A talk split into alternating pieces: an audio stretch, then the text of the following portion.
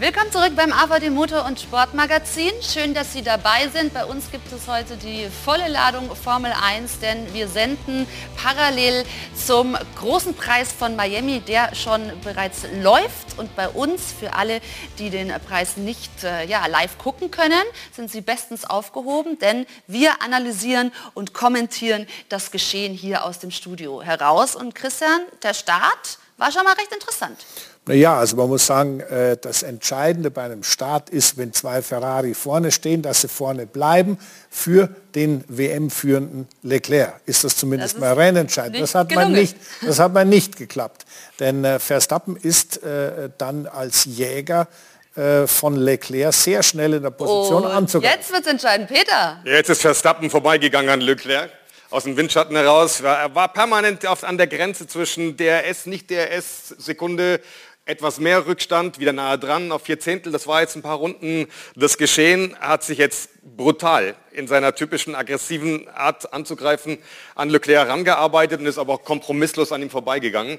Im äh, dritten Teil der Strecke, im kurvigen Bereich, aus dem Windschatten heraus, äh, erstklassig gemacht, Champions-like, super. Er ist von also, der 3 gestartet, Christian. Wir haben noch von dieser Doppelpole und dem äh, schlechten Omen gesprochen von Ferrari. Also was hat äh, Verstappen da jetzt mitgemacht? Also dazu muss man eines sagen, der, der, Max Verstappen hatte ein Qualifying, was nicht so wahnsinnig gut funktioniert. Da hat er ein paar Fehler gemacht.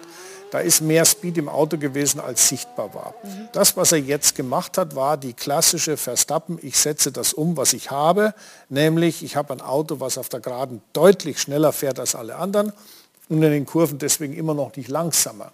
Das kann ich umsetzen, indem ich mich sukzessive heranarbeite bis ins DRS-Fenster. Peter hat es gesagt, er war im DRS-Fenster. Und dann, wenn er dran ist, dann schlägt er gnadenlos zu. Und äh, die Frage ist jetzt natürlich nur, kann er das da vorne, die, die Führung behalten, kann er das so ausbauen, wie ihm das schmeckt. Da kommt es natürlich jetzt auf die Dinge an, die wir noch nicht vorhersehen können, nämlich hält der Reifen, ja. äh, wie kommt Leclerc mit. Denn der Vorteil, aerodynamische Vorteil von Red Bull ist signifikant. Zum Update noch ganz schnell. Äh, ja. Sainz ist vorbeigegangen an Perez auf die dritte Position. Das heißt, ähm, Perez kann momentan Verstappen nicht mehr wirklich helfen. Der muss erstmal selber gucken, dass er wieder an Sainz vorbeikommt. Bottas hält sich permanent auf der fünften Position. Hut ab, Respekt dafür.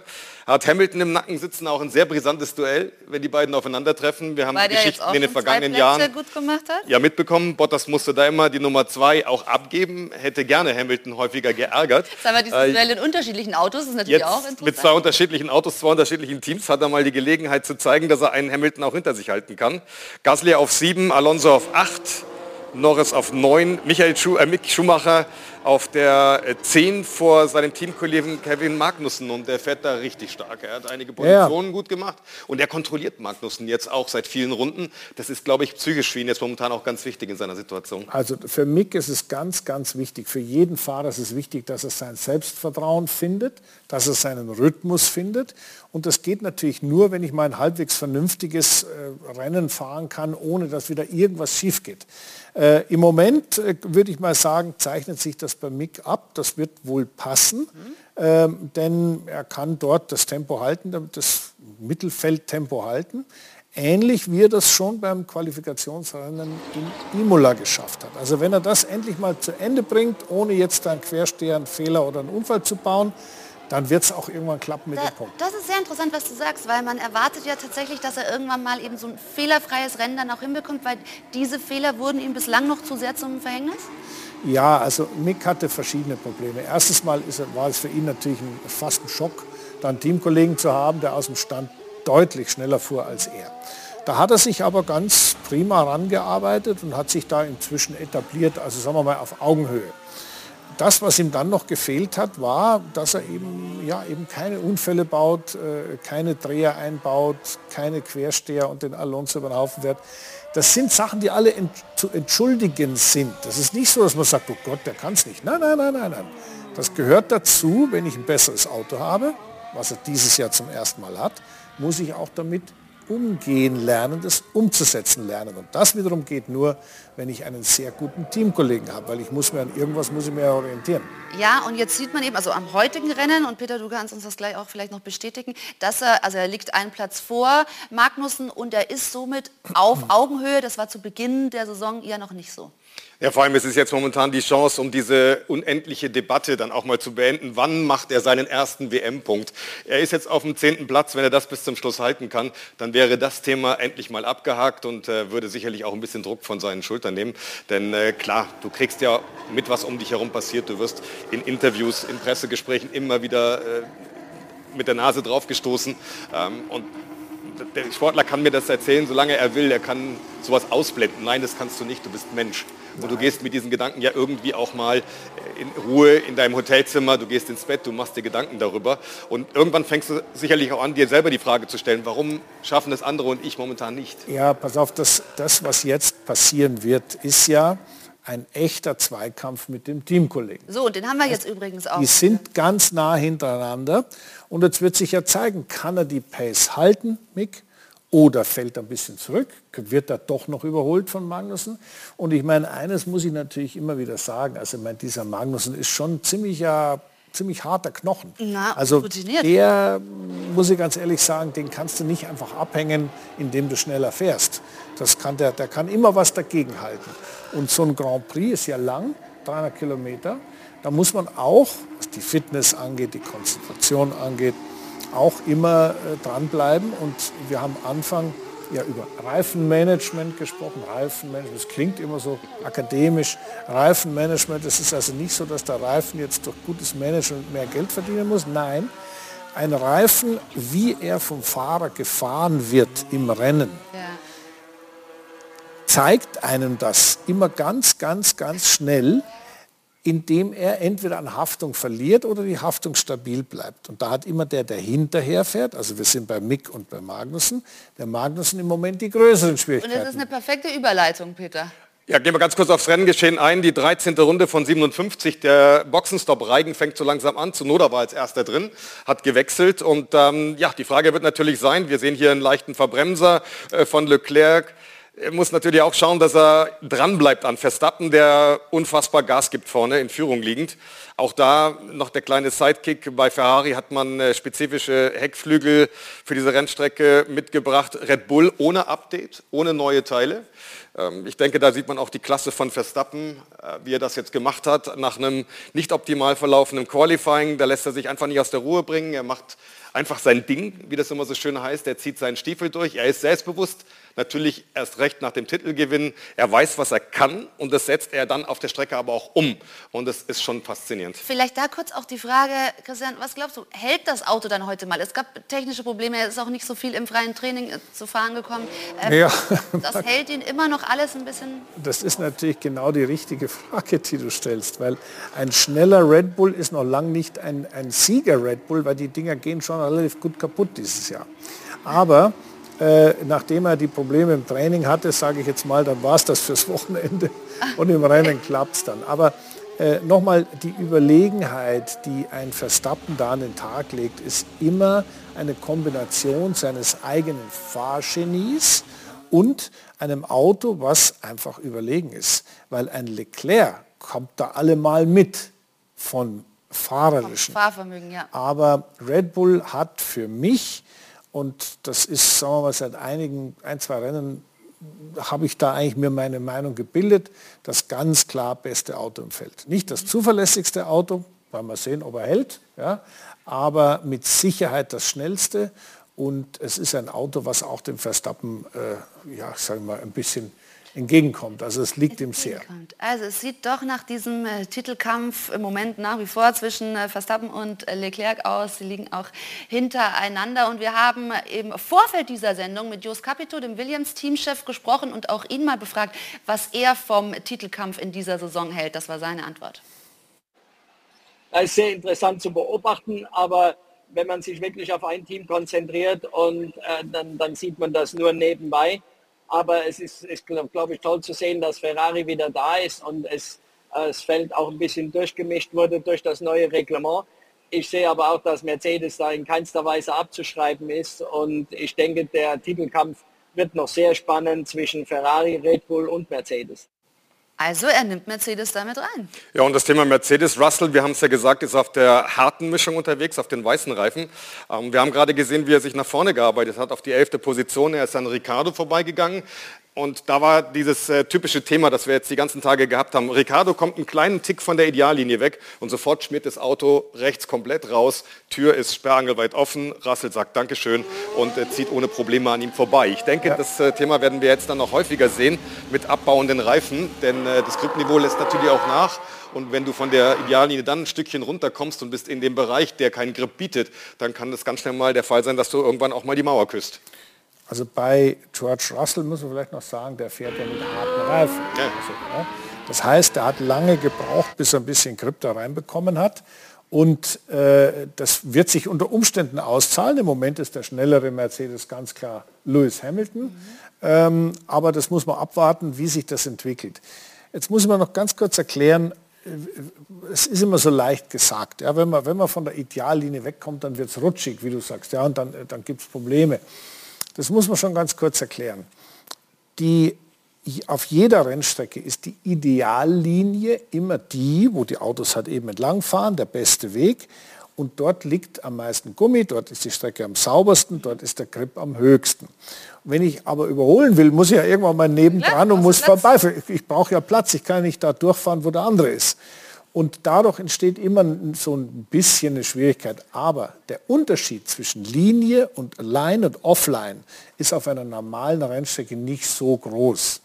Hier ist er aber deshalb so groß, weil man einen ganz speziellen Belag gewählt hat. Meiner Ansicht nach eine Katastrophe, mhm. der auch schon kaputt ging. Man sieht diese, diese Flecken, die hat man auf Fotos da immer schön vor Augen. Äh, schwarze, ja, wie, wie, eigentlich wie auf einer Landstraße von, hier nach da, ja, und da hast du, Frostschaden, ja, da machen wir halt einen, einen neuen Flecken rein. So schaut die Rennstrecke aus. Das kann eigentlich nicht sein. Entschuldigung, wir sind von der Technologie her so weit, dass man Asphalt weiß, wie man den machen muss, damit er den Formel 1 äh, Thema entspricht. Ja. Aber dadurch entsteht eben ein großer Unterschied zwischen Ideallinie und Nicht-Ideallinie. Und deswegen, jeder, der überholen möchte, hat ein Problem. Also es gibt natürlich Kritik an dieser neuen Strecke, auch von den Fahrern. Gleichzeitig ist es natürlich ein großes Happening, ein Riesenhype um diesen äh, neuen ja, Grand Prix in den Staaten. Es wird ja dann auch im nächsten Jahr einen dritten dazu geben. Und wir wollen uns jetzt mal ein bisschen damit befassen, wie ist dieser Grand Prix von Miami eigentlich so aufgestellt und haben dazu einen Beitrag. Monaco, die Ikone unter den Formel 1 Rennen, Legenden wurden hier geschaffen, Träume platzten und gingen in Erfüllung. Miami, auch eine Stadt der Stars und Sternchen, Metropole mit Glamour-Faktor, Grand Prix der Kontroversen.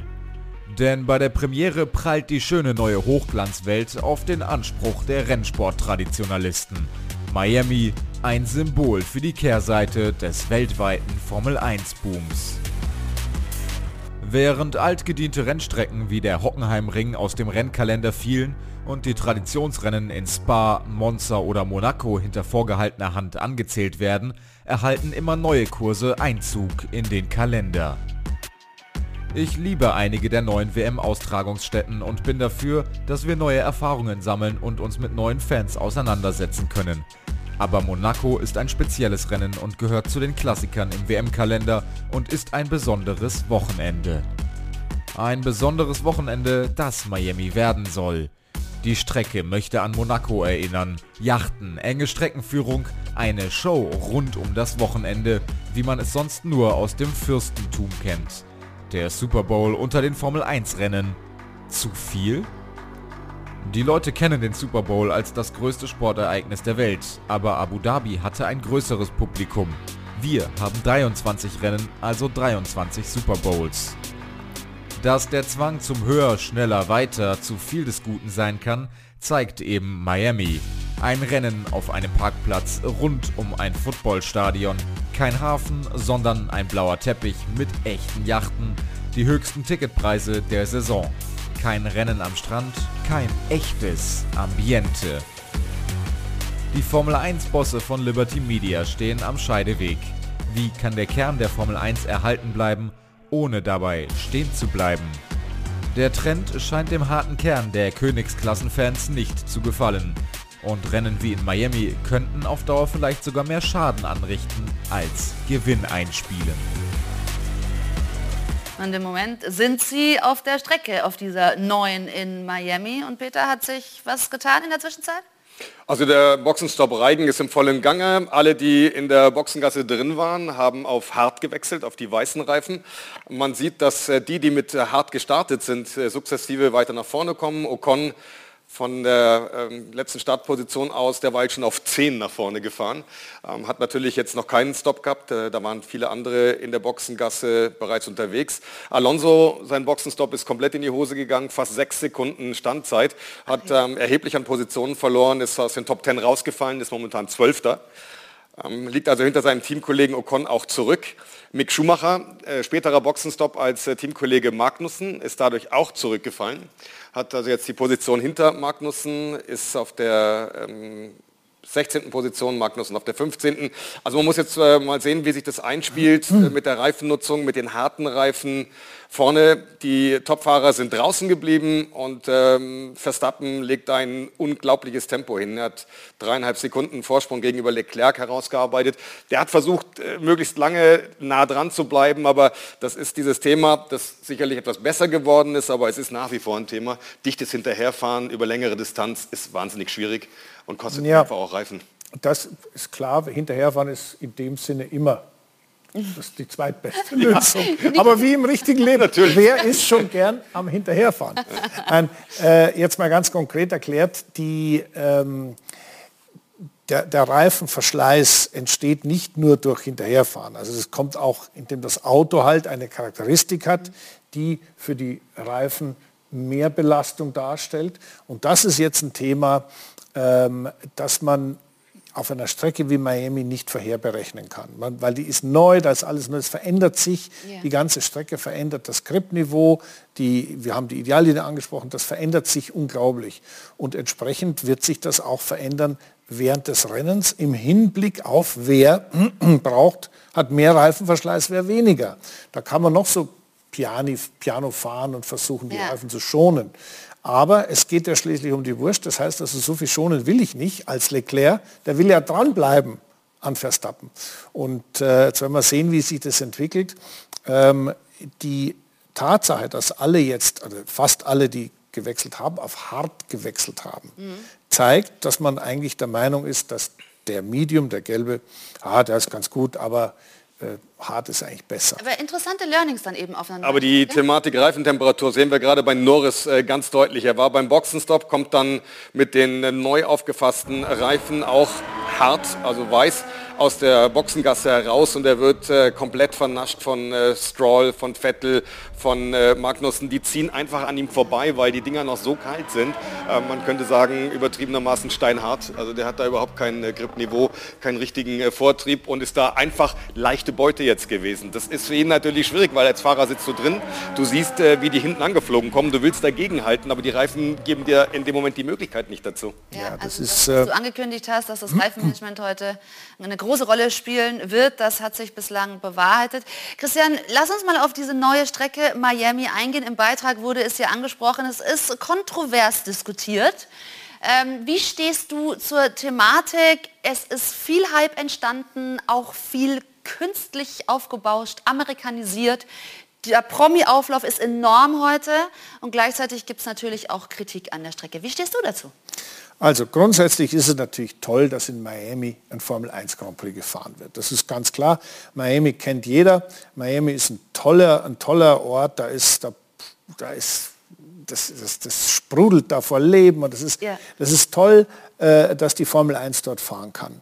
Die Art und Weise, wie das gehandhabt wird, ist natürlich sehr amerikanisch ähnlich wie das vorhin erwähnte Super Bowl. Also ich, das wenn sowas sehe, ich muss gähnen. Ja, ich denke, was soll denn der schmarren? Ja, also wir hatten auch in, in Texas zum Beispiel, in Austin, Texas, vor zwei Jahren oder vor drei Jahren auch vom Veranstalter, in dem Fall auch von Liberty Media, vom Besitzer der Formel 1, amerikanische Firma, initiiert, so ein Showdown, da mussten die Fahrer irgendwie äh, runterkommen und mussten sich dann im Publikum stellen. Also das war alles sehr inszeniert und eigentlich eine Lachnummer. Es ist inszeniert auch jetzt, es ist äh, wahnsinnig äh, inszeniert. Der Spott wurde ja auch laut über diesen äh, Plastikhafen oder äh, ja. künstlichen Hafen. Man möchte da äh, natürlich die große Show machen, aber das hat ja alles damit zu tun, dass man den amerikanischen Markt auch erschließen möchte. Du hast es auf den Punkt gebracht. Im Endeffekt geht es ja um etwas, das, ne, das nennt man Geld. Und dieses Geld ist in den Vereinigten Staaten zu kriegen, wenn man die Formel 1 populär macht. Wie kann man die Formel 1 in Amerika populär machen? Sicherlich nicht, indem man eine, eine, ein Rennen in Spa-Francorchamps in Gummistiefeln verfolgt. Nein, man muss das so darbieten, wie der Amerikaner das gerne hätte. Und das wird gemacht. Ich glaube, die Zukunft der Formel 1 ist, dass wir äh, so quasi Entertainment-Rennen haben, wie Miami und was da und sonst noch alles, Las Vegas, ja, das ist ein Entertainment-Rennen. Ja, das, das Interessant, dass du das sagst. Also glaubst du nicht, denn diese Diskussion herrscht ja auch vor, dass ähm, Miami irgendwann beispielsweise den großen Preis von Monaco ersetzen könnte? Die, Gef die Gefahr in Anführungsstrichen ja, also, besteht ja. Das, was du ansprichst, ist folgendes. Miami ist ein Stadtkurs, aber wir haben auch einen in Baku und wir haben auch einen in Jeddah. Und wir, also, das ist jetzt nicht so sehr das Thema. Aber Monaco ist der einzige Veranstalter, der keine Gebühr entrichtet an die Formel 1 Organisation. Und dass die das nicht gut finden, ist klar. Bis jetzt hat immer funktioniert die Ausrede, ja, wir müssen die Strecke aufbauen, ist alles so teuer und das dauert, die ganze Stadt wird lahmgelegt und, und so weiter. Und, und natürlich äh, verstehe ich auch alles, aber Monaco hat immer noch viele, viele, viele, viele Millionen verdient mit der Formel 1. Und die Formel 1 sagt dann, pass auf, da hätten wir gern was davon. Das ist völlig legitim, dass man da ein bisschen Druck aufbaut. Ich persönlich glaube, dass Stefano Domenicali, der Chef im Moment, der CEO der Formel 1 Organisation, ein, äh, sagen wir mal, möglichst sanftes Gleichgewicht schafft ja. zwischen den europäischen Rennen und den Überseerennen, amerikanische Rennen, chinesische, wo auch immer gefahren werden könnte und wo viel Geld verdient werden könnte. Der Backbone muss in Europa bleiben. Denn das ist der Grund, warum alle anderen auch ein Grand Prix haben wollen. Und vor allem muss natürlich auch gutes Racing gewährleistet sein. Wie sieht es da aus, Peter, aktuell? Ja, momentan viele Positionskämpfe im Mittelfeld. Äh, Magnussen mittendrin, die beiden Aston Martin werden äh, von den Haas bearbeitet. Aber da sehen wir einen kleinen äh, Verbremser von Magnussen. Und wenn du dann so reinbremst in den langsamen Bereich, beim Rausbeschleunigen fehlt dir der Schwung, dann kommt eine längere Gerade, dann ist erstmal der Abriss wieder da und dann kannst du dich mühsam wieder heranarbeiten. Das ist momentan das Problem von Magnussen. Ähm, das zweite Thema, er hat die frischeren Reifen und kommt an den beiden Aston Martin nicht vorbei, die äh, aus der Boxengasse gestartet sind mit harten Reifen, die noch keinen Boxenstopp eingelegt haben. Das ist für Magnussen natürlich momentan sehr ärgerlich, weil da Potenzial verloren geht, wenn er hinter den beiden stecken bleibt. Er will natürlich wieder weiter nach vorne. Das ist ganz klar. So, der aktuelle Stand ist also Verstappen führt vor Leclerc und Sainz dahinter Perez. Das heißt, ja, Peter, wenn wir noch was anderes... Die Vorderen haben alle noch nicht äh, den Boxenstopp eingelegt und der Reigen der vorne Fahrenden geht jetzt langsam los. Hamilton ist abgebogen in die Boxengasse. Standplatz erreicht, runter mit den Reifen, die neuen Räder draufgesteckt, 2,7 Standzeit ist für ein Team, das bislang Probleme hatte beim Boxenstopp, eine ordentliche Zeit. Also es ist sogar eine, eine sehr, sehr gute Zeit, man darf nicht vergessen, dieses sind die Reifen größer und schwerer mhm. und die Boxenstops sind wesentlich stärker reguliert. Man kann nicht einfach immer machen, was man möchte. Und auch die Freigabe des Autos ist ja seit letztem Jahr durch die vier reglementiert. Das ist kein Automatismus, sondern muss wirklich einer klack machen, dass er losfahren darf. So gesehen sind 2,7 Sekunden exzellent. Also wie die anderen Stops dann verlaufen, das klären wir nach einer kurzen Pause. Bleiben Sie bei uns. Sie merken, wir sind äh, live parallel immer dran am Formel 1 Rennen im AVD Motor- und Sportmagazin. Werbung Anfang. Werbung Ende.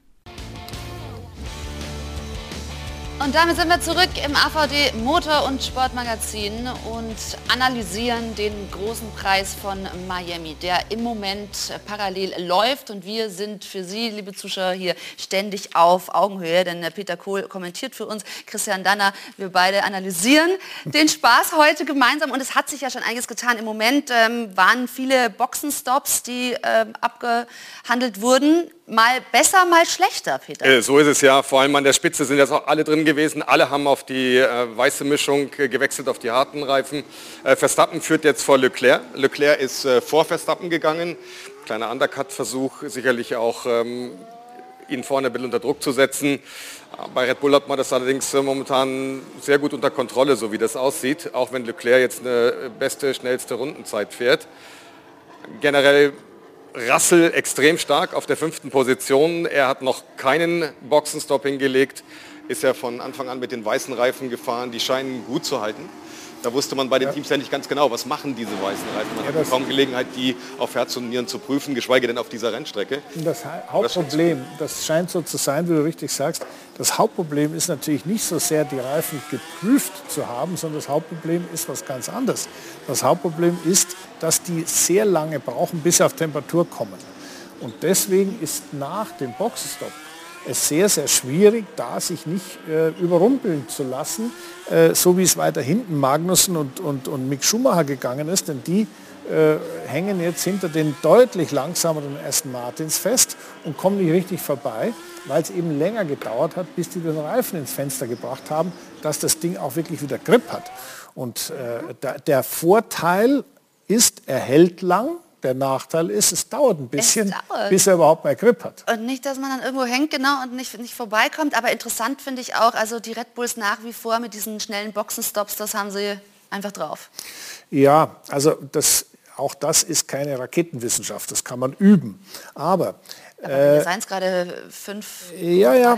Also das ist Red Bull ist da sehr konsequent. Das geht also nicht nur um die physische, körperliche Training, denn da brauchst schon einen, einen Riesentypen, der so einen Reifen da weglupft. Ja? Weil die Reifen sind größer geworden, wir haben, die Felgen sind größer, die Reifen sind schwerer geworden, deutlich schwerer, weil die Konstruktion verändert ist. Das heißt, du kannst da nicht einfach irgendeinen hinstellen und sagen, jetzt nimmst du den Reifen weg und der andere steckt ihn wieder drauf. Mhm. Das muss auch choreografiert sein, es muss auch technisch, äh, ich sage mal, durchgedacht sein. Denn diese Schlagschrauber, die die da haben, das ist jetzt nicht so was, was man vielleicht äh, vom, vom Winterreifenwechsel her kennt, sondern das ist was wesentlich, wesentlich gefährlicheres. Da ist richtig Druck im, im System. Ja.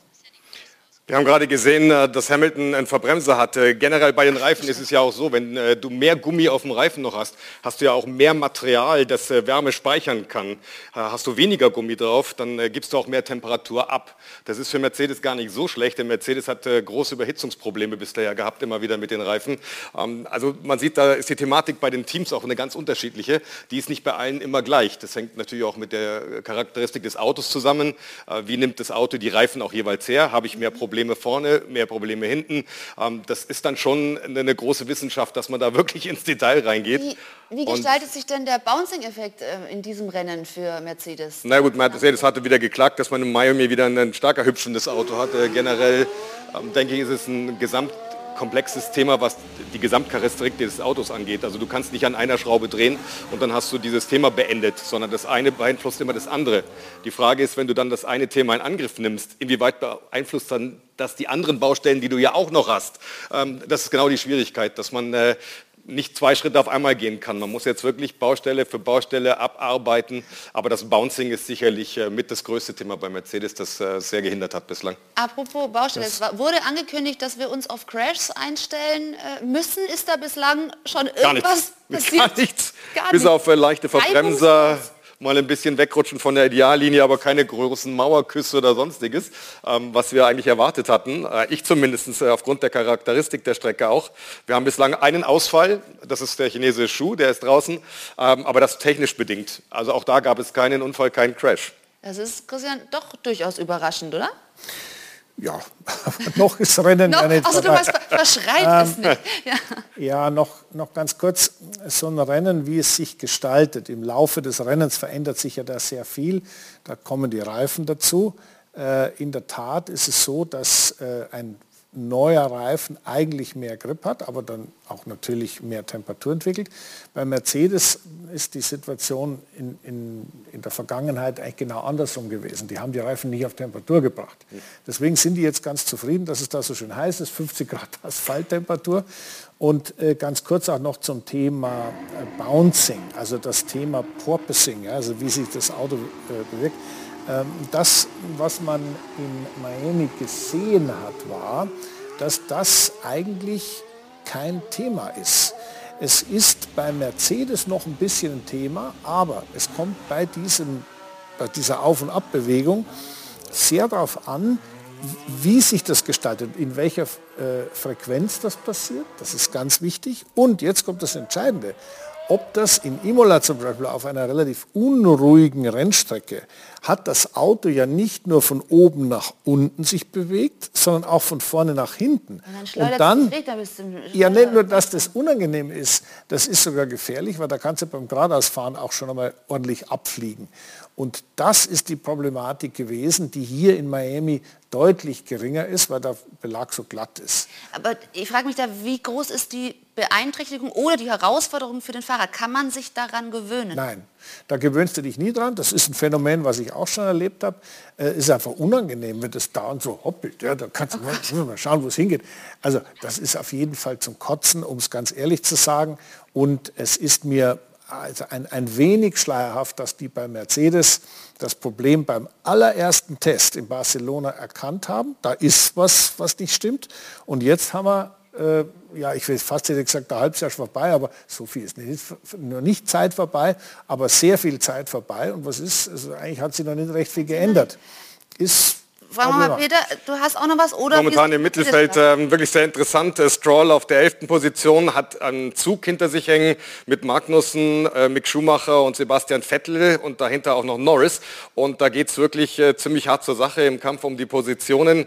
Äh, Stroll, wissen wir aus der Erfahrung, ist nicht einfach zu überholen, äh, ja. weil du nicht immer genau weißt, was macht der Knabe vor dir. Ja, das kommt noch erschwerend hinzu. Aber er ist auf jeden Fall auch jemand, der aktiv sich nicht gerne überholen lässt. Also das heißt, wer, lässt sich schon gerne überholen? Entschuldigung, keiner. Aber äh, der Stroll ist schon jemand, der da auch immer so ein bisschen meiner Ansicht nach oder meiner Einschätzung nach ein bisschen den Hosenträger schnalzen lässt. Ja? Weil er sagt, pass mal auf, ihr sagt alle, ich bin der Sohn meines Vaters, ich bin ja nur ein Paydriver, ich, ich kann es ja nicht, aber äh, jetzt zeige ich es euch mal. Das schwingt da immer ein bisschen durch und das ist auch jetzt wieder zu sehen, denn normalerweise müssten die zwei Hs äh, schon locker längst vorbei sein da. Ja, aber interessant, wir haben eben zu Beginn dann auch besprochen, die Aston Martin mussten aus der Box starten. Ähm, das hat natürlich den ganzen Rennverlauf für die beiden auch erstmal erschwert. Ja, aber ich meine jetzt, ich meine, die fahren, die sind mit harten Reifen losgefahren, deswegen haben sich die da halt mit Leuten, die viel schneller waren, getroffen. Das Auto ist nicht schnell. Punkt. Verstappen mit der schnellsten Rennrunde wieder mal. Leclerc hat jetzt direkt gekontert. Aber also die, wollte ich gerade sagen, die schenken sich da vorne gar nichts. Das muss man sagen. Aber Verstappen über sieben Sekunden Vorsprung, da kann ich nur sagen, Hut ab, Respekt. Er hat das äh, immer weiter ausgebaut, späterer Boxenstopp, ruhig geblieben, durch den Undercut-Versuch von äh, Leclerc, überhaupt keine Unruhe beim Team, also die ziehen das da sehr sauber durch bislang. Ja, das ist doch wirklich interessant, wie sich das gestaltet. Und in der Zwischenzeit, Christian, möchte ich gerne mit dir auch das Thema besprechen, dass der Volkswagen-Einstieg beschlossene Sache ist und dass es sich ja wirklich auch noch entscheidet, wer mit wem und vor allem dann auch, ob vielleicht sogar auch in Verbindung mit Audi der Williams in Frage kommt. Da haben wir Jos Capito im Vorfeld nämlich auch dazu gefragt. Also ich denke, für jedes Team ist es interessant, eine Zusammenarbeit mit einem Autohersteller zu haben. Das ist ganz sicher, sicher sehr interessant. Und daher, wenn es wirklich entschieden ist, äh, dann wird man auch äh, sehr wahrscheinlich Gespräche führen aber es gibt noch kein definitives Go und äh, das muss man im Moment abwarten. Auch das Motorenreglement ist noch nicht definitiv entschieden und so äh, wie, wie, ich weiß, ist die Entscheidung auch im Volkswagen-Konzern abhängig von, den endgültigen, von dem endgültigen Motorenreglement. Und das äh, ist, ja, ich denke, dass in den nächsten Wochen das verabschiedet wird und dann sieht man weiter. Ah, da hat er sich noch nicht viel rauslocken lassen. Also das, was er sagt, ist natürlich das, was er in seiner Position sagen muss. Stand der Dinge ist natürlich ganz anders. Natürlich fahren die mit, das ist längst beschlossen und das Motorenreglement ist ein reiner, reines Blabla. Natürlich wird das abgehakt. Das eigentlich, was mich interessieren würde, ist, wie weit ist er mit Audi? Richtig, und, das war die Frage dazu und, und, die Antwort war eben die gehörte. Genau. Also hat er es noch sehr offen gelassen. Ja, er also er ist, er ist, da wollte er halt nicht so richtig drüber sprechen, aber das ist ganz klar, ist es so, es gibt letztendlich zwei Teams, die für Audi in Frage kommen. Das eine ist Williams mit Jost Capito und das andere ist Sauber Alfa Romeo. Und die beiden Teams stehen im Prinzip zur Auswahl, weil die kann man haben. Also da muss man ran. Und deswegen äh, glaube ich, dass Jost da schon ein bisschen dahinterher ist, dass der Audi sagt, hallo, ich bin der Richtige. Ja, also das ist sehr spannend. Peter, du kannst uns auch gleich ja, sagen, wie es ganz ähm, geht, erstaunliche Dinge. Russell hält sich von Start weg immer noch ohne Boxenstopp mit seinen harten Reifen auf der fünften Position. Wahnsinn. Und wir haben gerade einen, einen Boxenfunk mitbekommen. Ähm, Hamilton beklagt sich durchaus über, überhitzende Reifen und er hat seinen Boxenstopp schon gehabt und seine weißen Reifen haben natürlich äh, deutlich weniger Runden drauf als die von Teamkollege Russell, der solche Beschwerden überhaupt nicht führt. Und das zweite sehr signifikante, McLaren hat ähm, definitiv Probleme. Norris auf 15, Ricardo auf 17. Uh, ja. Äh, das ist nicht der Anspruch, den man bei McLaren hat. Da gebe ich dir recht. Also da will ich eigentlich gar nicht den Andreas Seidel fragen, was er für eine Erklärung hat. Ich will ihn schon fragen. ja, das ist gar nichts. Und Sie haben du würdest von ihm eine Antwort bekommen. Das ich ist das will Gute die bei ihm. So rum, genau. Er würde definitiv antworten. Ja, das stimmt. Ähm, du meinst im Gegensatz jetzt zu der noch etwas schwammigeren Aussage von Jos Capito, aber da ist natürlich klar, dass er sich im Moment noch auf nichts festlegen will. Die, die Williams, wie schlagen sich? Alex Albon ist doch normalerweise auch einer, der vielleicht vielversprechend ist. Jetzt hört er mich gerade nicht. Entschuldigung. Peter, ist, es ist eine, eine spannende in, Phase. In die, die, die, Szene, weil wir haben gerade einen schönen Verbremser gesehen von äh, einem Aston Martin. Dann geht es auch sofort wieder raus von der Strecke runter an einer Stelle. Da ist Gott sei Dank zumindest eine kleine Auslaufzone. Also da war zumindest keine Einschlaggefahr. Das ist mal gut. Ich wollte einmal noch mal kurz auf ja. die Williams, äh, Alex Albon, hast du da, die sind im Moment unauffällig, ne? Ja, das ist jetzt nicht so ganz erstaunlich. Ähm, generell ist es mal wohltuend, dass Williams nicht mehr so hinterherhängt, dass sie überhaupt mal wieder mitfahren. Haben natürlich auch mit einen, einen Fahrer, der wirklich Potenzial hat in meinen Augen, der das sicherlich auch ganz gut kann. Bei Latifi bin ich jetzt nicht ganz so überzeugt, muss ich ganz ehrlich sagen. Ähm, bin sehr erstaunt, dass er nach wie vor einen äh, Sitz in der Formel 1 hat wenn man überlegt, dass ähm, Meister aus der Formel 2 fast keine Chance mehr bekommen, in die Formel 1 hochzukommen. Latifi hatte seine Möglichkeiten in den vergangenen Jahren. In meinen Augen hat er sich wirklich nicht durch Leistung aufgedrängt. Ähm, deswegen wundert es mich jetzt eher nicht so, dass er hinterherfährt. Alben macht mit dem Auto, was man machen kann. Er kämpft hier ganz wacker mit Ricciardo. Er ist hinter Vettel. Ich denke, das ist ganz ordentlich. Aber es ist interessant, was du gesagt hast ähm, zu Latifi und seiner Zukunft. Denn das Gerücht kam ja auch auf und da habe ich Jos Capito auch damit konfrontiert, dass Oscar Piastri ähm, diesen Platz übernehmen könnte im Laufe der Saison. Das hat er dazu gesagt. Das ist, wir haben mit beiden Fahrern einen Vertrag und wir, wir respektieren die Verträge.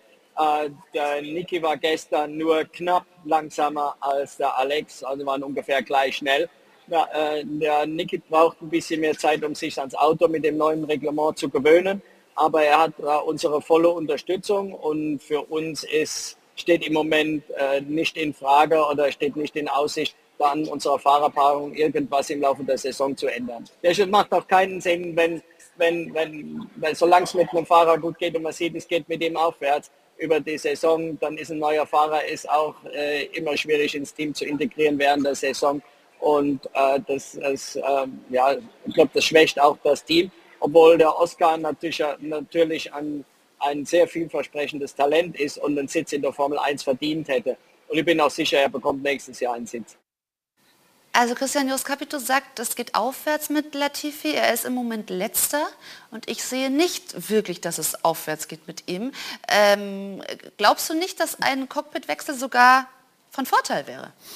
Also erstens mal habe ich mit Jost über das Thema in Imola gesprochen mhm. beim letzten Rennen und er hat gesagt, äh, die Autos sind schwieriger zu fahren, weil die aerodynamische äh, der, Abtrieb des Autos sich permanent ändert. Das ist nicht so stabil wie in der Vergangenheit. Ich schlage die Räder ein, auf einmal geht der Abtrieb nach vorne oder nach hinten und wird, wird mehr oder weniger.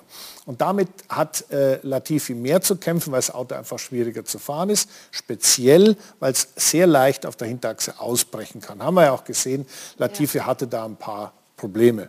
Nur in dem Punkt gebe ich ihm recht, einfach so einen Fahrer rauszuschmeißen, der ja Teil des Teams ist, der auch gemeinsam arbeitet mit dem Team, ist bei einer Leistung, wie Latifi sie bringt, die ist immer noch ganz gut. Also es ist nicht so, dass der Komplettkatastrophe ist. Der ist jetzt nicht das Talent wie ein Albon oder wie Leclerc.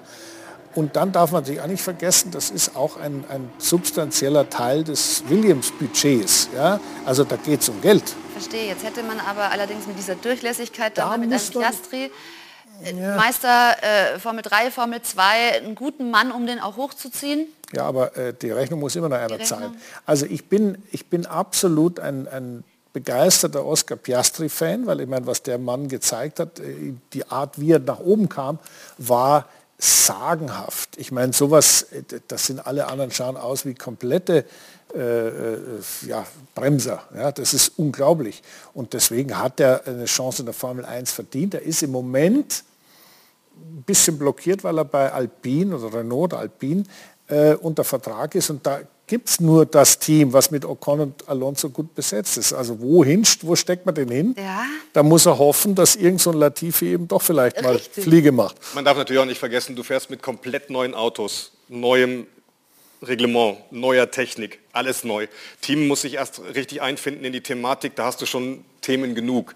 Wenn du jetzt zu so einem frühen Zeitpunkt in, in einer Findungsphase dann auch noch einen Fahrer austauscht, ich glaube nicht, dass das der richtige Schritt ist, weil ja. da machst du dir eine weitere Baustelle auf, äh, an der du kräftig arbeiten musst, ohne einen Benefit erstmal zu haben. Ja. Ähm, deswegen ist das sicherlich jetzt momentan kein günstiger Zeitpunkt. Wenn, dann hätte diese Entscheidung vor der Saison fallen müssen, aber jetzt ist da mit Sicherheit nicht der richtige Zeitpunkt für. Ja, ja, Jetzt genau. also erstmal Hausaufgaben machen und sich auf das Tagesgeschäft konzentrieren, das da heißt, großer Preis von Miami, eine neue Strecke. Wie schlagen sich denn die Fahrer? Äh, ich finde, dass es ähm, bemerkenswertes gutes Racing ist. Also ich hatte da gröbere Befürchtungen aufgrund der Enge und viele langsamere Passagen, dass wir weniger Attacken sehen. Aber hier wird äh, leidenschaftlich um Positionen gekämpft. Aber wir sehen Alonso, Gasly gerade in einem wirklich äh, interessanten Duell. Wobei ich äh, befürchte, dass Gasly vielleicht Probleme haben könnte. Der wird da gerade signifikant langsam. Das muss man ein bisschen beobachten. Ah, das war jetzt nicht typisch, dass Stroll so einfach spielerisch an ihm vorbeigezogen ist. Ähm, das ist normalerweise nicht der, der Leistungsstand auf der Rennstrecke. Ich befürchte, dass Gasly da momentan leichte Probleme bekommt. Was ähm, nach wie vor sehr erstaunlich ist, da gab es die Berührung im Übrigen, sehr harte Attacke innen. Wow der Versuch, noch voll in die Eisen zu gehen, den Kontakt zu verhindern. Aber dann äh, hinten rechts doch noch der Kontakt mit dem Alpha Tauri. Vielleicht hat das auch Spuren hinterlassen. Wir werden das erstmal ähm, abwarten müssen und ein bisschen äh, beobachten müssen. Auf alle Fälle die Szene unter Beobachtung bei den Stewards. Die werden das Ganze nochmal beurteilen, sich noch genauer anschauen. Russell, nach wie vor ein Thema. Der hat gerade ähm, per Funk ähm, seinem Team gesagt, Leute, äh, ihr erzählt mir die ganze Zeit was von, von Boxenstopp. Lass uns doch mal abwarten. Ja, ach so. Ja, lass, so. lass mich weiterfahren. Ähm, die Zeiten sind da, die Rundenzeiten sind konstant gut. Er ist nach wie vor in der fünften Position. Er verliert nicht gegenüber Bottas und gegen Hamilton, die hinter ihm fahren. Und er sagt, lass uns doch einfach mal weiter schauen, solange der Reifen so gut hält, ob nicht doch noch eine Safety-Car-Phase kommt. Denn das ist also nicht das, worauf er jetzt spekuliert. Wenn eine Safety-Car-Phase käme, dann würde er sich einen Stopp unter Umständen sparen. Ja? Äh, fast. Also einen ganzen Stopp sparen würde sich nicht, denn er muss natürlich trotzdem wechseln. Aber unter Safety Car. Unter Safety Car da wäre, und das ist natürlich richtig, auf was er hofft, ist natürlich, dass es eben doch ein Safety Car gibt. Und dann verliert er viel weniger Zeit, als wenn er im Renntempo, nämlich jetzt, äh, äh wechseln müsste. Ist meiner Ansicht nach eine Angelegenheit, die man durchaus vom Cockpit mit dem Ingenieur besprechen kann letzte Hoheit hat aber immer die Boxenmauer. Und äh, man, man, das, was man... Oh, jetzt haben wir den oh, ersten Unfall. Abdreher, ein McLaren hat es erwischt. Jetzt haben wir... Ziemlich heftig in die Mauer eingeschlagen, mehrfach zurück, katapultiert auf die Strecke und sich gedreht. Da liegen jetzt eine Menge Wrackteile. Landon Norris ist raus. Der ist gecrashed. Damit haben wir Gut, jetzt haben wir genau die Situation. Jetzt wird schön Reifen gewechselt bzw. Boxerstop gemacht, denn der ist, äh, wie ich dich verstanden habe, an relativ spektakulär gecrashed und hat auch viele Teile, Räder, also, Aufhängungsteile jetzt äh, verloren. Und das heißt also, jetzt gibt es sicher ein Safety Car und Ja. Also unter, könnte wir sind momentan beim virtuellen. Safety Car, das heißt die Geschwindigkeit wird eingefroren, es wird nicht das Safety Car auf die Strecke rausgeschickt und alle fädeln sich auf, sondern Hold to Position im Prinzip. Alle bleiben in den Abständen mehr oder weniger, in denen sie jetzt auch sind. Man hat hochgerechnet, dass man bei einem Boxenstopp unter den Safety Car Bedingungen, wie sie jetzt herrschen, 16 Sekunden in der Boxengasse verliert. Das ist akzeptabel. Ja, ohne Boxenstopp. Also das da ein bisschen länger dauert schon. Ähm, es ist immer ganz wichtig bei solchen äh, Unfällen, die passieren, dass die Rennleitung entscheidet. Die erste Entscheidung, virtuelles Safety Car, heißt, alle fahren erstmal langsam. Dann habe ich ein bisschen mehr Zeit, um zu analysieren, was ist eigentlich schiefgegangen? Wo liegen die Klamotten oder die Trümmer auf der Fahrbahn? Wie geht es dem Fahrer? Muss ich an der Strecke was reparieren? Und das führt dann dazu, wenn man das analysiert hat, dass entweder Ui. bleibt bei virtuellem Safety Car oder was ist genau Ja, passiert? ja, Peter? jetzt erzähl mal bitte. Äh, Gasly ist von der Strecke abgekommen, ist äh, im Nicht-Grip-Bereich rumgerudert, kommt auf die Rennstrecke zurück. Das ist in einem engen Kurvengeschlängel. Norris versucht auf der Außenbahn an ihm vorbeizuziehen und dann verhaken sich auf der linken Seite des McLaren und auf der rechten Seite äh, vom Fahrzeug von Gasly die äh, freiliegenden Räder und äh, dann geht das Ganze dann in eine Also- Spirale, die du nicht mehr stoppen kannst. So, jetzt das ist insofern spannend, weil wenn ich die Strecke verlasse, habe ich per Reglement die Pflicht, sicher wieder zurückzukommen. Das heißt, wir dürfen mal schauen, wo bin ich Das und heißt, was ist da los. in dem Fall in dem. Fall, in dem Fall könnte es durchaus sein, dass Gasly eine Strafe kriegt, weil du kannst nicht einfach wieder reinfahren ins Feld dem und so tun, als wäre da keiner, weil du es selbst eilig hast. Du musst Rücksicht nehmen. Nochmal auf das Safety Car zurückzukommen. Ähm, es ist dem einzig dem Rennleiter überlassen, zu sagen, wir machen jetzt dies oder das. Er hört natürlich von den Fahrern den Funk, der in der Rennleitung ankommt und kann beurteilen, wie die Meinung der Fahrer ist. Aber über die Monitore, die er zur Verfügung hat, das sind ja sehr, sehr viele, kann er das natürlich beurteilen. Für das Rennen hier wäre jetzt natürlich ganz entscheidend, Leclerc bei einem Safety Car kommt natürlich ran an den Führenden. Heißt, der Vorsprung, den sich der Verstappen Mühe, Mühe und Not erarbeitet hat, wäre wieder Jetzt futsch.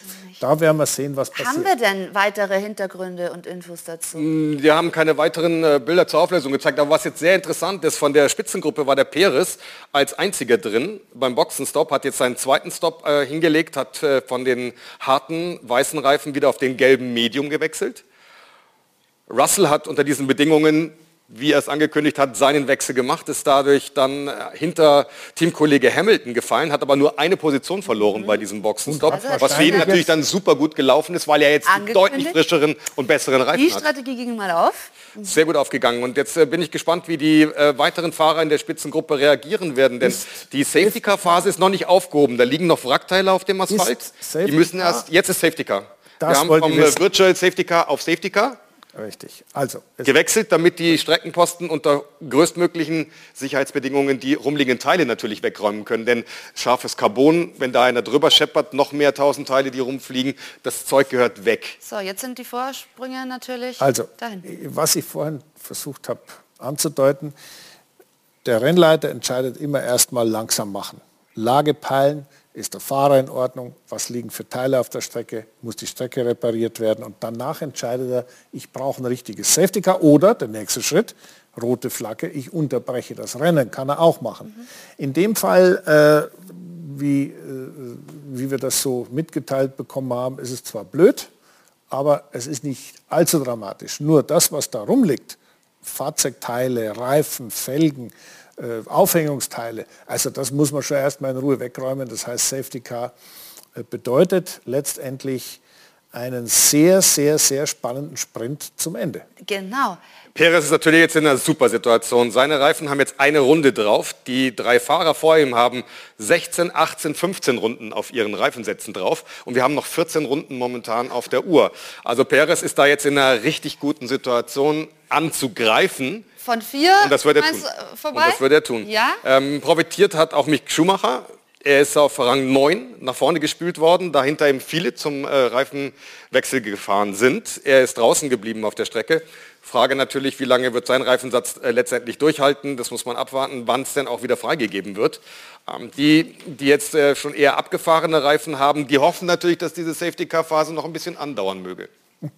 Es liegt noch einiges auf der Strecke, demnach machen wir eine kurze Pause und sind dann natürlich wieder äh, leicht drauf, wenn es weitergeht, so hoffen wir doch.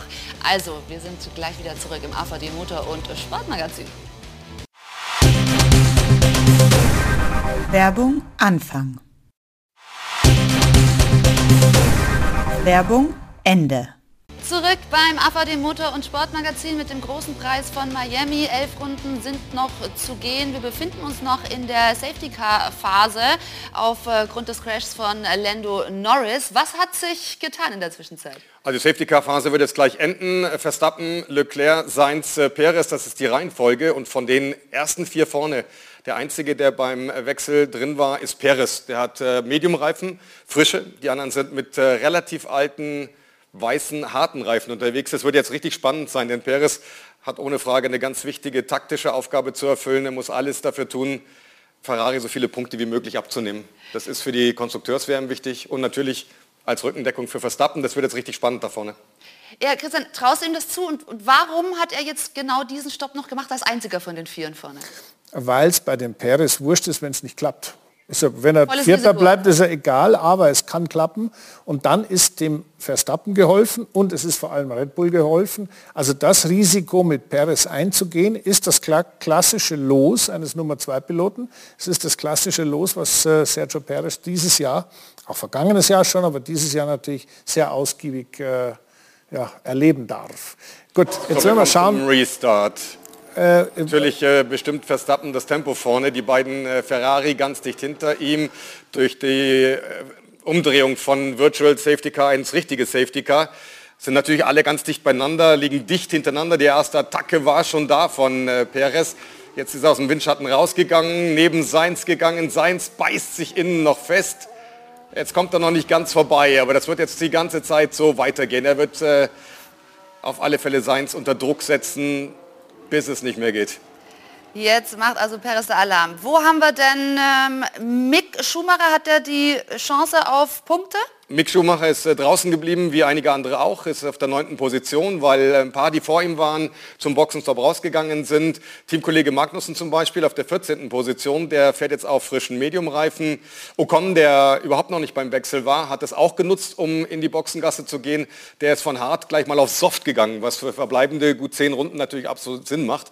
Der wird jetzt sicherlich auch versuchen, eine Qualifying-Runde nach der anderen hinzulegen, um noch möglichst weit nach vorne zu kommen. Die Entscheidung, die man da an der Boxenmauer treffen muss bei solchen späten Safety-Car-Phasen, ist immer, gebe ich sogenannte Track Position auf, also meine Position in der Reihenfolge und versuche mit einem Boxenstopp, mit dann besseren Reifen, die man rausfährt, danach was zu gewinnen. Und das ist äh, bei Perez mit Sicherheit der Fall gewesen. Magnussen ist auch so ein Fall, wo man es versucht hat. Bei Ocon ist klar, da hat man nichts zu verlieren. Der ist jetzt ewig draußen geblieben. Jetzt hat man halt gleich die Soft, die Weichen drauf gemacht. Auch gut. Ähm, Das zeigt, wie die Herangehensweise sehr davon abhängt, was das Team will, wo man sich befindet in, im Laufe des Rennens, also im Klassement und natürlich auch letztendlich ein bisschen was angeht, was die, die Konstrukteurs-WM und so weiter angeht. Merkt man schon, dass Perez da jetzt richtig äh, Alarm macht? Also es ist ein bisschen erstaunlich. Ähm, Sainz hat den Restart äh, ziemlich verpennt gehabt und äh, Perez war sofort ganz dicht an ihm dran. Attacke war da, die war sehr ernsthaft, aber er ist nicht vorbeigekommen.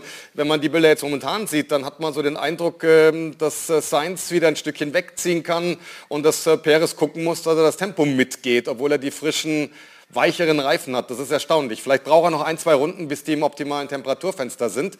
Aber Sainz verteidigt sich momentan äh, par excellence. Das muss man ihm definitiv bestätigen. Und wie sieht es ganz vorne aus? Verstappen äh, ungefähr sechs Zehntel vor Leclerc.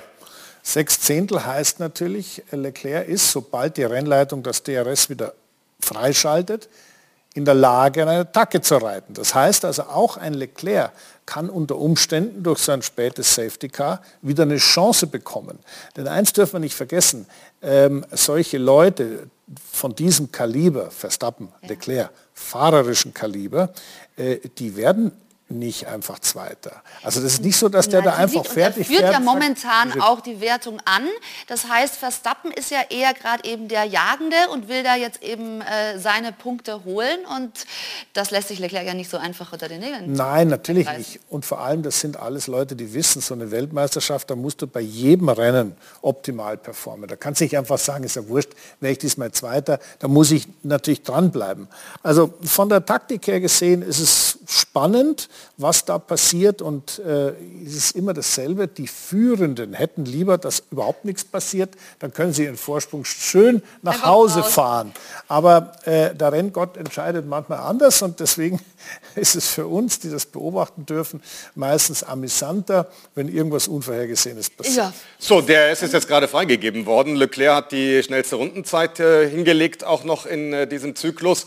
Ähm, bei Leclerc muss man natürlich sagen, in Imola hat er es versucht, hat in der Schlussphase alles auf eine Karte gesetzt, wollte nach vorne, wollte Perez noch knacken, wollte den zweiten Platz holen. Das ist misslungen. Er ist auf acht zurückgefallen und hat dafür herbe Kritik eingesteckt. Da hat es geheißen, da hätte ja. er clever sein müssen im Kampf um einen WM-Titel. Da musst du dann auch mal solide auf drei fahren.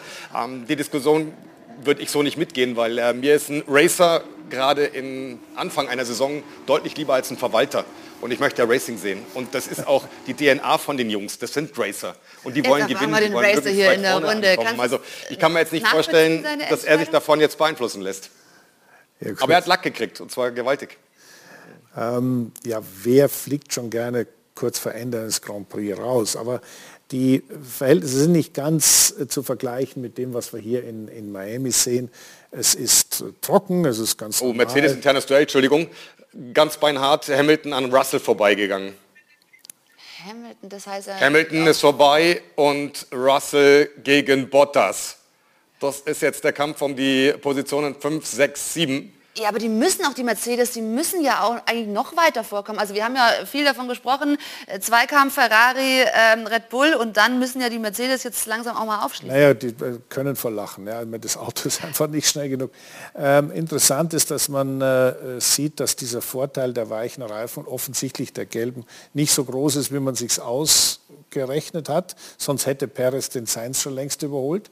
Mhm. Aber ähm, nochmal auf die Spitze zurückzukommen. Ich meine, Leclerc befindet sich im DRS-Fenster. Wir haben hier drei DRS-Zonen, das heißt, er kann sich sukzessive heranarbeiten an Verstappen. Also ich würde mal sagen, das Rennen ist da noch nicht gelaufen. Der Abstand ist im Moment so etwas unter einer halben Sekunde. Mm, ich würde dem Leclerc durchaus eine Attacke zutrauen. Und äh, weiter hinten, da wo die Mercedes rumfahren, im Mittelfeld ist das übliche Getümmel. Und natürlich will der Hamilton vorm äh, Russell ins Ziel kommen. Zeigt aber auch, ein frischer Gelber scheint nicht das Gelbe vom Ei zu sein, denn sonst müsste normalerweise der Russell ja viel schneller fahren als der Hamilton. Jedenfalls, also. die beiden geben sie es gerade richtig. Äh, Leclerc Vorne? hat schon neben Verstappen gesetzt gehabt. Und Verstappen in seiner bekannten Art, der gibt natürlich keinen Quadratzentimeter freiwillig her, hat da richtig hart dagegen gehalten, aber Leclerc bleibt dran. Also immer in dem Bereich von unter einer Sekunde, immer mit der Möglichkeit, dann auch DRS irgendwann nutzen zu können. Aber das ist dann wirklich auch die Qualität von Max Verstappen. Wenn der vorne ist, das ist ein Fighter. Absolut ein Fighter und ich meine, das hat er immer wieder gezeigt. Ähm, für den gibt es nur Gewinnen, aber für den Leclerc auch.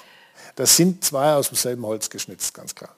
Ja, deswegen ist es nach wie vor so, dass sie sich um die schnellste Rennrunde da auch die ganze Zeit betteln. Ähm, ja, gut, der Zusatzpunkt kann sehr wichtig sein. Ja. Im Verlauf der Saison. Ich meine, in einem so engen Duell, wie sich es gerade abzeichnet, äh, ist jeder Punkt wichtig.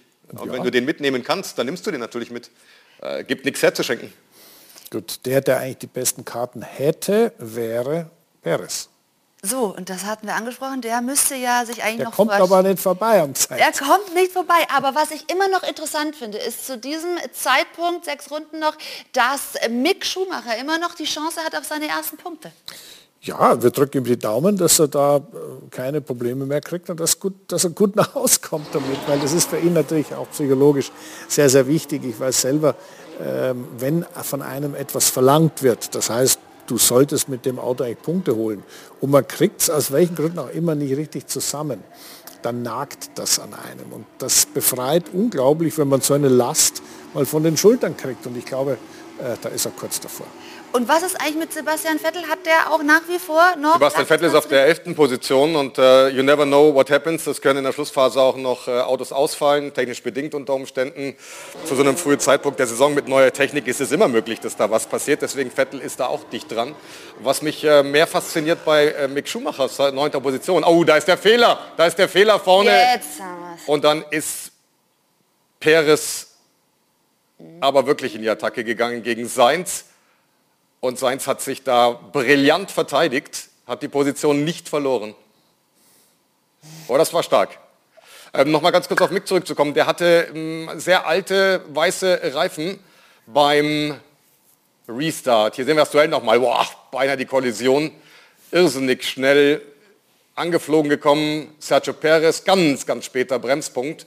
Dann überbremst er das Auto ein bisschen, geht geradeaus über die Linie raus und der Konter von Sainz sitzt dann sofort. Aber man sieht schon, er geht auch all in, er versucht da wirklich alles. Also dieser Zweikampf zwischen den beiden Teams, das ist heute schon wieder Ja, ja. par excellence. Leclerc ist ganz dicht dran an äh, Verstappen. Noch kurz zu Wick, ja. Weiße Reifen abgefahren. Alle, die hinter ihm beim Restart waren, hatten entweder Soft oder Medium, neu großteils, und die sind nicht an ihm vorbeigekommen. Also Ja, das ist eine die tolle haben- Leistung von ihm. Ja, natürlich.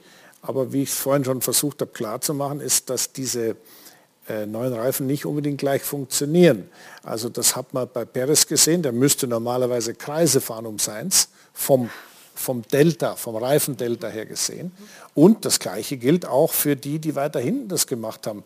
Äh, Im Falle äh, von den beiden Mercedes müsste eigentlich ein Russell Kreise fahren können um Hamilton. Ist aber nicht so. Das heißt, es ist vielleicht fast ein Vorteil mit den alten Reifen zu fahren, weil die halt besser Temperatur haben. Also, kommt drauf an. Also ich, ich sitze nicht im Cockpit. Man kann ja nur sagen, es geht immer in zwei Richtungen.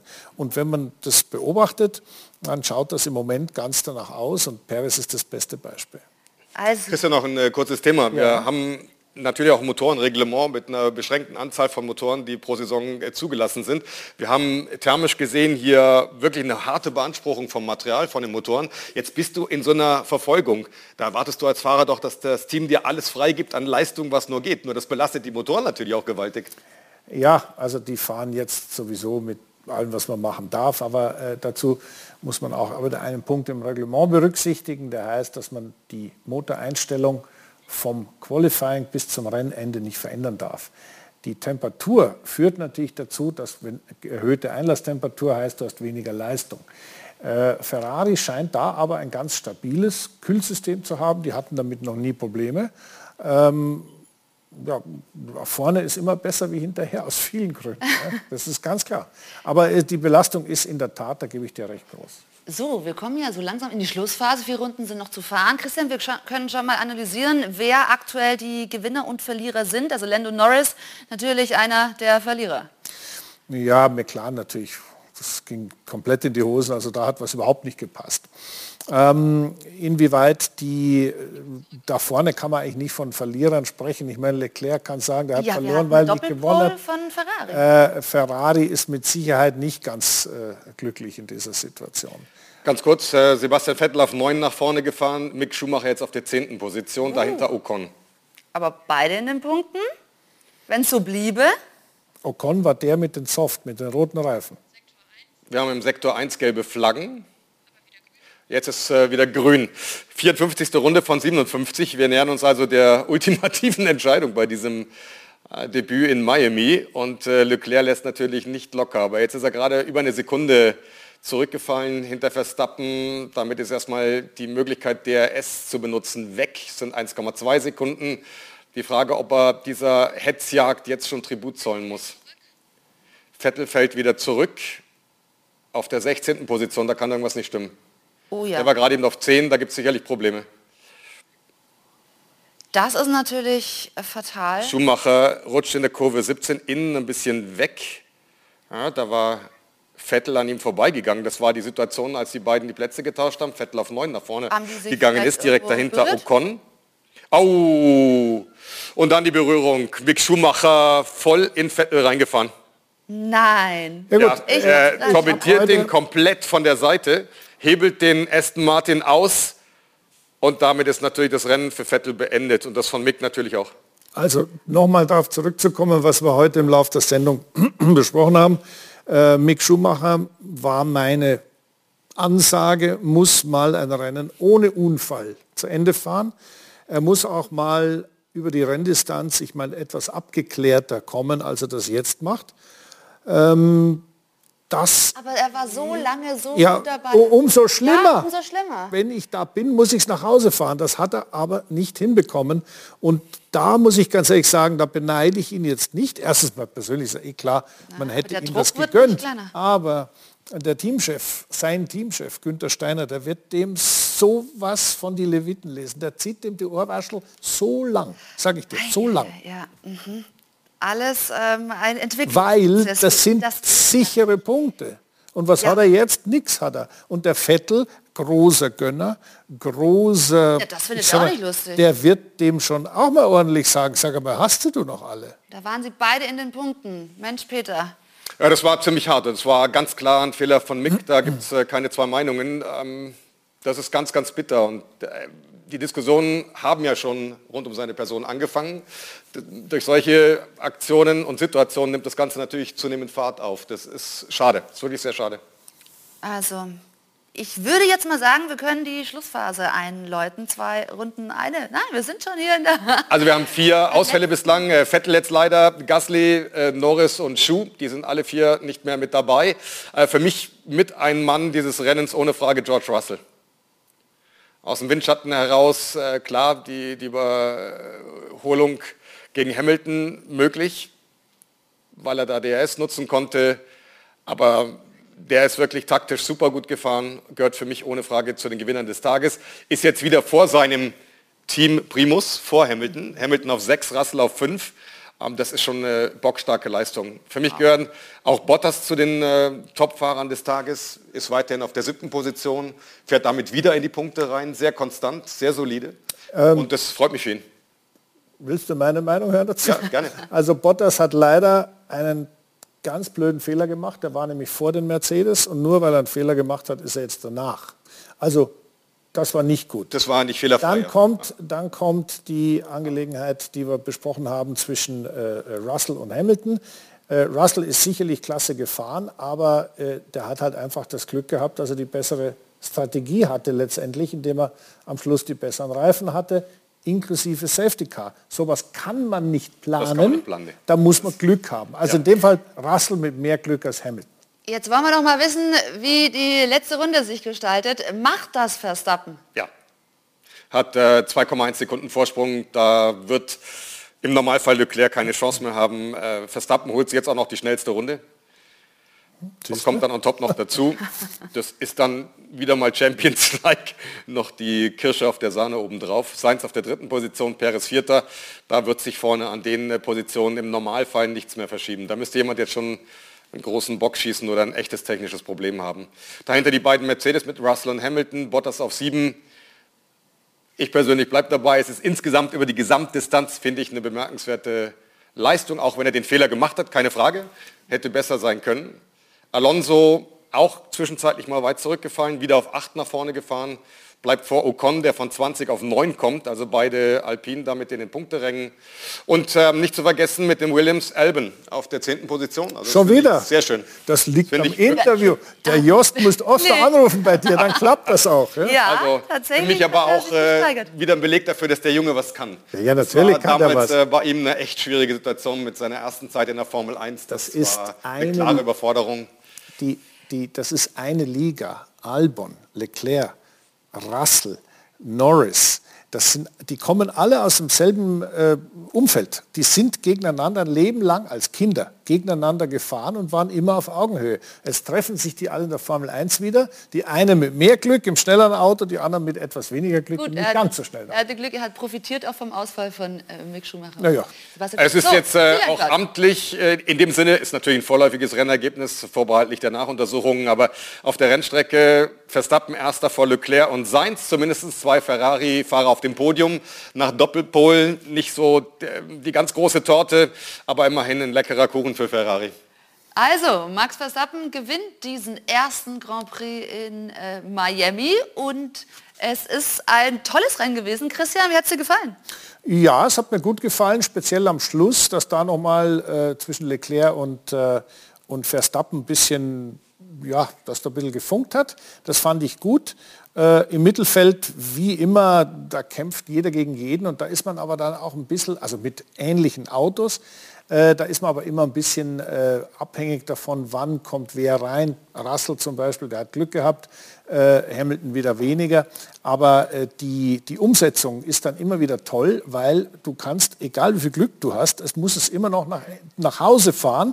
Und das Negativbeispiel ist in dem Fall Mick Schumacher, der hatte auch Glück in jeder Beziehung, hat alles gepasst, aber er hat es eben nicht nach Hause gefahren. Sehr ärgerlich, sehr ärgerlich. Da ja. wird er selber, ich sag mal, einen ordentlich dicken Hals haben definitiv eher dann der Verlierer. Das muss ja. er ja auch erstmal dann wieder äh, gerade biegen, gerade so in der nächsten Zeit. Traust du ihm zu, dass er irgendwie das nicht als Rucksack mitnimmt? Ja, traue ich ja. ihm zu. Er ist ein Autorennfahrer. Da wird ja, immer... Es war einiges jetzt schon in der Saison, auch ein Crash und seine Fehler. Abhaken, abhaken. alles unter den Teppich kehren, weitergehen. So geht es. Sicherlich noch ein äh, Thema bei ähm, Andy Seidel, die werden bei McLaren auch wieder zusammensitzen müssen. Ja, das ist großes Fragezeichen. Auf und ab großes bei dem äh, Papaya-Orangen, das äh, schwer zu erklären ist. Ähm, an den Fahrern kann es nicht liegen, die Qualität ist vorhanden. Äh, Ricciardo hatte sicherlich in seiner ersten Saison für McLaren im vergangenen Jahr seine Probleme, äh, ins Team reinzufinden, äh, mit dem Auto zurechtzukommen, aber Neustart zu dieser Saison mit neuem Reglement, neuer Technik, er hat viel Erfahrung, er ist ein Siegfahrer gewesen, ähm, dass die so große Probleme haben, also da steckt der Wurm schon auch gewaltig drin. Und ich habe den Eindruck, dass sie es eben nicht genau wissen, woran liegt es denn wirklich? Die sind äh, immer wieder selber über die Performance des Autos überrascht, nach oben wie auch nach unten. Ja, also Max Verstappen gewinnt vor den beiden Ferrari, es bleibt wahnsinnig eng in der äh, WM. Wir sind natürlich gleich nochmal zurück mit der Analyse, also bleiben Sie bei uns. Kurze Pause, dann gibt es das AVD Motor- und Sportmagazin wieder hier auf Sport 1. Werbung Anfang. Werbung Ende. Zurück beim AVD Motor- und Sportmagazin. Max Verstappen gewinnt die Formel 1 Premiere in Miami vor Charles Leclerc und äh, damit ist der Vorsprung etwas geschrumpft von Leclerc in der WM-Wertung mit 19 Punkten jetzt vor Verstappen, der sich nämlich auch noch die schnellste Rennrunde geholt hat. Es war ein spannender Grand Prix, allerdings mit schlechtem Ausgang für Mick Schumacher. Er war auf dem Weg in die Punkte und hat sich dann selbst noch rausgecrasht äh, im Zusammenspiel mit Sebastian Vettel. Das war's an dieser Stelle mit Christian und Peter. Wie viele Kaffees waren es heute schon? Kaffee spielt im Leben vieler eine sehr große Rolle. Und das nicht nur zu Hause oder im Café, sondern auch am Arbeitsplatz. Dafür gibt es Lavazza Professional. Kaffee am Arbeitsplatz, der genauso lecker schmeckt wie in eurem Lieblingscafé. Die perfekte Kaffeelösung für jede Art von Unternehmen. Klein, mittel, groß. Ihr habt auf jeden Fall einen Kaffee, der schmeckt. Die richtige Motivation für eure Arbeitstage. Alle Infos zu Lavazza Professional findet ihr auf lavazzapro.de mit allen Kaffeelösungen für euer Büro. Ich habe mich natürlich schockverliebt, weil die war wirklich ganz, ganz klein. So begann die Mensch-Hund-Beziehung zwischen Christina und Tierschutz und Frieda. Und wie es danach, nach dem ersten Moment der Verliebtheit, so weiterging und welche Klippen es danach zu umschiffen galt, das hört ihr in der neuen Ausgabe von Iswas Dog, dem Podcast für harmonische Mensch-Hund-Beziehungen. Iswas Dog? Mit Malte Asmus. Überall, wo es Podcasts gibt.